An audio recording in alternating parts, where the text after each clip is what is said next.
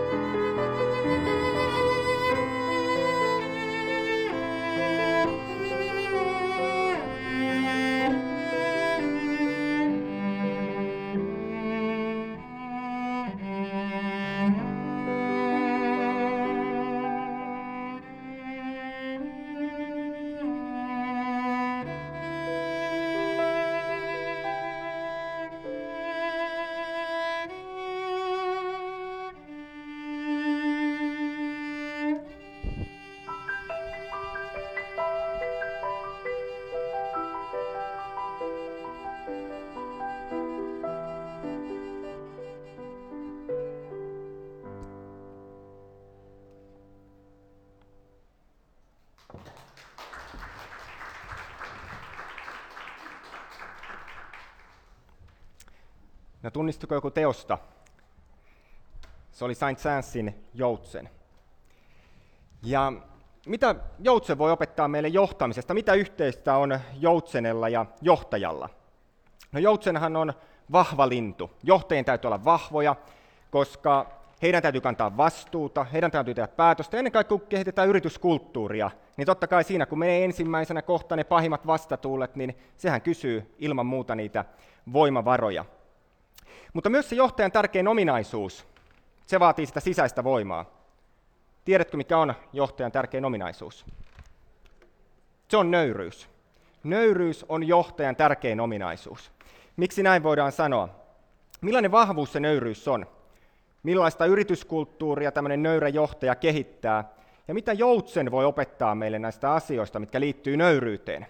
Niin käytetään nyt tätä kuvaa Joutsenta tässä vähän havainnollistamaan sitä. Mitä tulee, voit heittää sieltä, niin mitä tulee mieleen, mikä, mitä välimerkkiä tuo Joutsenen kaula muistuttaa susta? Mikä välimerkki tulee mieleen? Kysymysmerkkihän siitä tulee. Ihan totta, kysymysmerkkihän se muistuttaa. Ja johtajan pitäisi siellä organisaatiossa, niin hänen täytyisi olla se oikein sellainen kulkeva suuri kysymysmerkki. Eli, eli kysymysten avullahan johtaja kerää siis niitä tietoa. Ei siinä huonossa mielessä kysymysmerkki, että olisi jotenkin arvaamaton, vaan nimenomaan, että hän esittää ja käyttää paljon kysymyksiä. Koska tällä tavalla saa tietoa. No mitä sanot, onko johtajana aina helppo tehdä kysymyksiä? Onko se helppo esittää kysymyksiä? Eihän se aina ole. Miksi, miksi ei ole aina helppoa esittää kysymyksiä? Niin, se on totta. Ja eikö, eikö totta, että meillähän on Suomessakin sanonta, että ei ole tyhmiä kysymyksiä. Että ihan niin kuin ajateltaisiin, monilla on se fiilis, että onko mä nyt tyhmä, jos mä kysyn jotakin. Että mä oon johtaja, mun pitäisi tietää kaikki. No tällaisessa tilanteessa kannattaa miettiä kahta vaihtoehtoa johtajan. Että jos tulee tämä ajatus mieleen, että onko mä tyhmä, että kumpi on parempi? Se, että mä kysyn ja näytän omasta mielestäni hetken tyhmältä, vai se, että en kysy ja pysyn tyhmänä? No, vastaus on ilman selvä. Totta kai aina pitää kysyä, kysymyksillä kerätään tietoa, ja sitten kun on saanut tietoa, sitten vasta voi johtaa.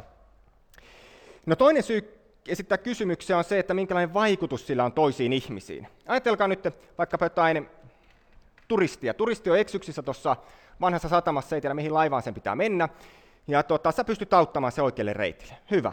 No eikö siitä sullekin hyvä mieli, kun hän on käynyt kysymässä sulta apua? No näin se on. No samalla tavalla johtaja pystyy kysymyksillä vaikuttaa ihmisiin. Ajattelen että kun hän tulee kysymään joltakulta mielipidettä johonkin asiaan. Ihmisillähän on mielipiteitä. Niin onhan se fakta, että kyllähän siitä tulee hyvä olo, että ai minäkö nyt saan kertoa sen oman mielipiteeni tähän asiaan. Sehän nostaa älyttömästi sitä fiilistä. Eli kysymysten avulla voi osoittaa arvostusta toisia kohtaan. No kun katsot tuota joutsenta, vielä sen kaulaa, niin olisiko se sun mielestä kauniimpi, jos se olisi aina semmoinen pystysuora? Aina se olisi pystysuorassa, aivan tommonen. Ei se olisi niin kaunis. Tiedätkö, ihminen, sellainen ihminen ei ole kaunis, joka kulkee nokka pystyssä. Jokainen tietää, millainen sellainen ihminen on, joka kulkee nokka pystyssä. No samalla tavalla, niin kuin tuo joutsen kääntyy alaspäin, niin johtajakin on, on oikein pitää olla valmis kuuntelemaan toisia ihmisiä. Se on toinen semmoinen nöyryyteen liittyvä ominaisuus. Että pitää olla halukas kuuntelemaan. Koska hyvä, ar, hyvä nöyrä johtaja tietää, että kukaan ei ole koskaan tullut viisaammaksi kuuntelemalla vain omia puheitaan tai omia ajatuksiaan. Sillä lailla ei kukaan koskaan viisastunut. Eli sen takia on todella tärkeää, että jo viisas johtaja kuuntelee. No kapellimestarihan johtaa kuuntelemalla. Otetaan täältä musiikkimaailmasta esimerkki. Eihän kapellimestari johda sillä tavalla, että hei viulut hiljempaa ja, ja torvet nyt siellä vähän tarkemmin. Eihän kapellimestari tällä tavalla johda. No samalla tavalla hän johtaa kuuntelemalla. Ja johtajankin tehtävä on johtaa kuuntelemalla. Ja otetaan nyt tämmöinen käytännön esimerkki jostakin yrityksestä, eli on vaikka joku tämmöinen palaveri kokous menossa. No siellähän sitten vaikka esimies johtaa sitä puhetta niin on hyvä miettiä, että mitä tapahtuu sen minun puheenvuoron jälkeen.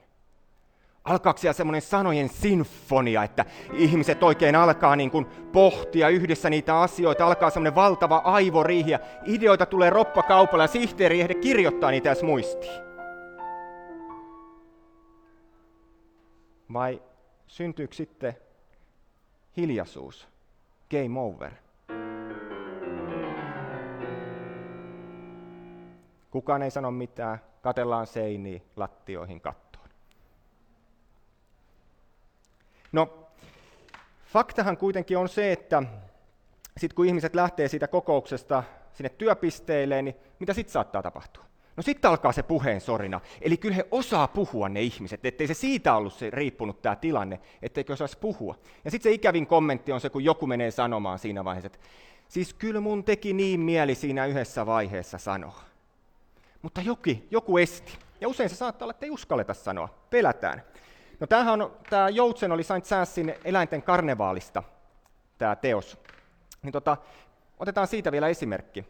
Kysytään Violalta, kun Viola on tämän alan asiantuntija, niin tota, mitä muuten Saint Sains pelkäsi, kun hän oli säveltänyt tämän teoksen? No, hän pelkäsi, Saint pelkäsi, että häntä ei oteta vakavasti. Että tämä on vähän niin kuin tämmöinen ehkä lapsikas teos hänen mielestään, että hän ei enää säveltäjänä sitten oteta vakavasti tämän jälkeen. No tota, mit, miten tämä pelko vaikutti häneen? No itse asiassa se meni niin pitkälle, että hän jopa kielsi, että tätä koko teosta ei saa esittää hänen omana elinaikana. Ainoastaan yhtä osaa hän antoi esittää. Ja mikä tämän teoksen tilanne on nyt? Niin, no nykyään varmaan monet tietää, että tämä on oikeastaan yksi säänsäänsin tunnetuimmista teoksista, etenkin suuren yleisön keskuudessa. No siinä nähdään, mitä se pelko voi saada siis aikaiseksi minkälaista vahinkoa. Ja nyt se on harmi, jos siellä yrityksessä on sitä pelkoa, että ihmiset ei uskalla sanoa niitä ajatuksia, koska silloinhan ihmisille maksetaan pelkistä niistä käsistä. Vaikka ihmiset olisi usein valmiita antamaan ne ajatuksensa ja sen sydämensäkin sille työlle. Mutta pelko saattaa estää. No mennään tässä kuuntelemisessa vielä syvemmälle. Puhutaan empaattisesta kuuntelemisesta hetki. Mitä sä sanot, että tota, muistatko tällaiseen tilanteen, Tämä liittyy siihen, että miksi kannattaa kuunnella empaattisesti ja mitä se merkitsee, että joku on loukannut sinua vaikka kymmenen vuotta sitten. Kaikki on selvitetty, tilanne on ok, mutta muistatko tämän tilanteen? Ei tarvitse vastata. Joo, jokainen voi ehkä tällaisia tilanteita sieltä historiasta muistaa, tämmöisiä loukkauksia. No minkä takia me muistetaan se? No se on vaikuttaa meidän tunteisiin, siksi me muistetaan se. Ja toisaalta me ollaan reagoitu siihen ehkä toisella tavalla. Voi olla, että me ollaan annettu henkilölle anteeksi, okei, okay, antaa olla. Tai sitten me ollaan jollain lailla selvitetty, jos on ollut kysymyksessä vakavampi tilanne, sen ihmisen kanssa se tilanne. Näinhän me ollaan toimittu. No empaattisessa kuuntelemisessa on hyvin paljon samanlaisia asioita, koska ensinnäkin me voidaan muistaa ne asiat, kun me ollaan annettu sen asian koskettaa omia tunteita. Ei tarvitse olla sitten seuraavan päivänä silleen, että hei, hei kuule, että mikä se sun juttu olikaan, mitä sä eilen mulle kyynelposkessa selitit siellä palaverissa. Koska olisihan se aika noloa, jos tälle ei joutuisi sanomaan. Mutta kun me annetaan sen asian koskettaa itseämme, niin me muistetaan se. Toisaalta me myös reagoidaan, se saa meidät toimimaan. Eli tarkoittaen sitä, että me ymmärretään sitä ihmistä, me ollaan valmiita kuuntelemaan, lohduttamaan, tekemään siinä kaikkea siinä tilanteessa. Mutta toisaalta siinä on myös se, että jos meillä on mahdollisuus tavalla tai toisella auttaa sitä ihmistä tekemällä jotain järjestelyä, vaikka se vaatisi meiltä ekstra työtä, me ollaan valmiita sekin tekemään, koska se asia on koskettanut meidän tunteita. Ja nyt ne tunteet laittaa meidät sitten liikkeelle. Eli siinä on se syy, miksi kannattaja pitää kuunnella empaattisesti. No nöyrä johtaja, hän siis liikkuu siellä organisaatiossaan keräten tietoa, on sellainen kysymysmerkki, haluaa sitä tietoa, hankkii sitä tietoa, on siinä mielessä se kysymysmerkki, ja hänellä on myös sellaiset empaattiset korvat, eli hän on valmis kuuntelemaan. No mitä siitä seuraa, kun johtaja toimii tällä tavalla? Sitten kun on hänen vuoronsa viestiä, niin voitte olla varmoja, että häntäkin kuunnellaan. Ja nyt ollaan oikeastaan siinä asian ytimessä, koska silloinhan vasta johtaja voi alkaa vaikuttaa ja kehittää sitä yrityskulttuuria, mitä hän haluaa. Ja miksi on tärkeää kehittää hyvää yrityskulttuuria? On se kulttuuri mitä tahansa, musiikkia, taidetta, yrityskulttuuria, niin kulttuurihan yhdistää ihmisiä. Ja siksi täytyy kehittää ö, yrityskulttuuria. Jos me ajatellaan vaikkapa, että mulla olisi seitsemän oksaa täällä, mähän voisin ne jokaisen napsasta tällä lailla poikki, se olisi helppoa. Mutta mitä tapahtuu, kun sitoo nippuun ne seitsemän oksaa ja yrittää taittaa sen poikki sen nipun? Eikö totta, se on paljon kestävämpi. Samalla tavalla työyhteisö, kun se sidotaan yhteen yrityskulttuurin avulla, mihin liittyy esimerkiksi juuri tämä empaattinen kuuntelu, arvostus, toisten huomioiminen, niin siitä työyhteisöstä tulee kestävä. Ja se kestää sitten niitä paineita, mitä tulee yrityksen sisä- ja ulkopuolelta. No asiat, joista tästä puhuttiin, eihän ne koske pelkästään johtajia, vaan meitä kaikkia. Joka ikistä työntekijää, koska eihän johtaja yksin tai johtajat yksistään pysty mitään kulttuuria kehittämään. Siihen vaaditaan koko porukka tai ainakin suurin osa siitä työyhteisöstä. Vahva ja hyvä yrityskulttuuri, se synnyttää aina vahvoja ja menestyviä yrityksiä. Ja tällaiset porukat, ne menestyy, ne voittaa, ne pärjää kilpailussa. Ja siksi kannattaa kehittää sitä yrityskulttuuria. Nyt on tämän tilaisuuden meidän puheenvuoron viimeisten sävelten aika. Ehkä tunnistatte tämän sävelmän.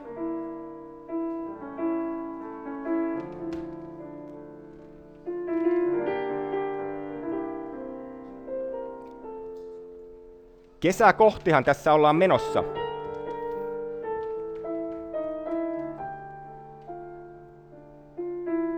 Eino Leinon Lapin kesästä on kysymys.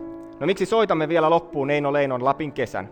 No ehkä kesällä näet joutsenia lomallasi. Voit miettiä johtamiseen liittyviä asioita, kun näet sen joutsenen, mitä se opettaa sinulle. Voit oppia monia muita asioita siitä. Sori, toivottavasti en pelaa, pilaa työasioilla kesälomaasi. Pyydän jo nyt sitä anteeksi. Mutta jos ette usko minua, niin uskokaa Eino Leinoa. Muistatteko, mitä hän runoili tässä Lapin kesässä? Oppi ottakaa te. Tiedätte kyllä mistä. Joutsenista. Kiitos.